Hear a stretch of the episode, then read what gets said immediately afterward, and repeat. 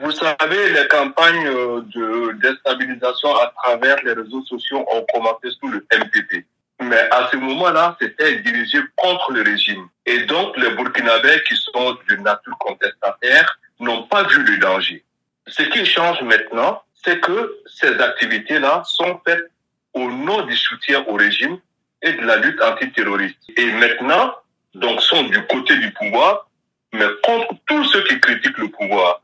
Et c'est là où les Burkinabés se rendent compte de ce qu'ils n'ont pas voulu comprendre pendant cinq ans, que les réseaux sociaux sont devenus un instrument de déstabilisation, de cyberharcèlement qui peuvent être très très très dangereux pour la paix sociale. On a vu les cas récents hein, des journalistes Lamine Traoré et Yacinthe Sanou indexés hein, dans un écrit qui proviendrait d'un certain site. Quelle est la part des fake news dans tout cela? Lorsque Yacinthe Sanou a été jeté en pâture euh, alors qu'il était encore à Omega, je ne sais plus, en 2019, euh, pour sa la couverture qu'il avait fait des massacres euh, de Yelgou. Ça, c'était pas des fake news, c'était des faits. Il a fait un travail, le régime a organisé une campagne contre lui et contre euh, son organe de presse Omega, alors que le propriétaire de Omega était même le ministre des Affaires étrangères du même gouvernement. C'est pas nouveau. Ce qui est nouveau cette fois-ci, c'est que le document, donc, il y avait deux formes il y avait un, faux journal télé qui était fait par un site et le même site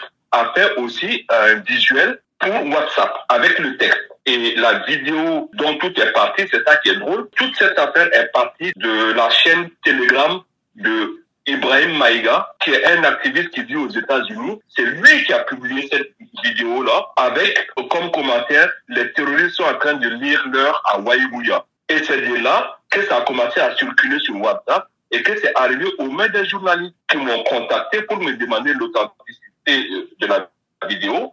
Moi, j'ai utilisé mes outils euh, et je leur ai dit, écoutez, la vidéo n'a pas fait l'objet d'un montage, donc c'est du rush, donc elle est authentique. Vu le pays, ça a l'air d'être au Sahel, mais je ne saurais vous dire ni quand ni où. Donc ils ont, ils ont continué leur travail. Dans ce climat, pareil au Burkina Faso, que faire hein, pour éviter de lancer des honnêtes citoyens, comme on l'a vu le cas de Lamine Traoré de Yacine Sanou, à la pâture?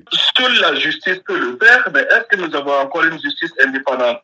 Donc en réalité, seul l'exécutif peut le faire. Personne d'autre n'a les moyens d'un État pour remettre de l'ordre dans un pays. Personne d'autre.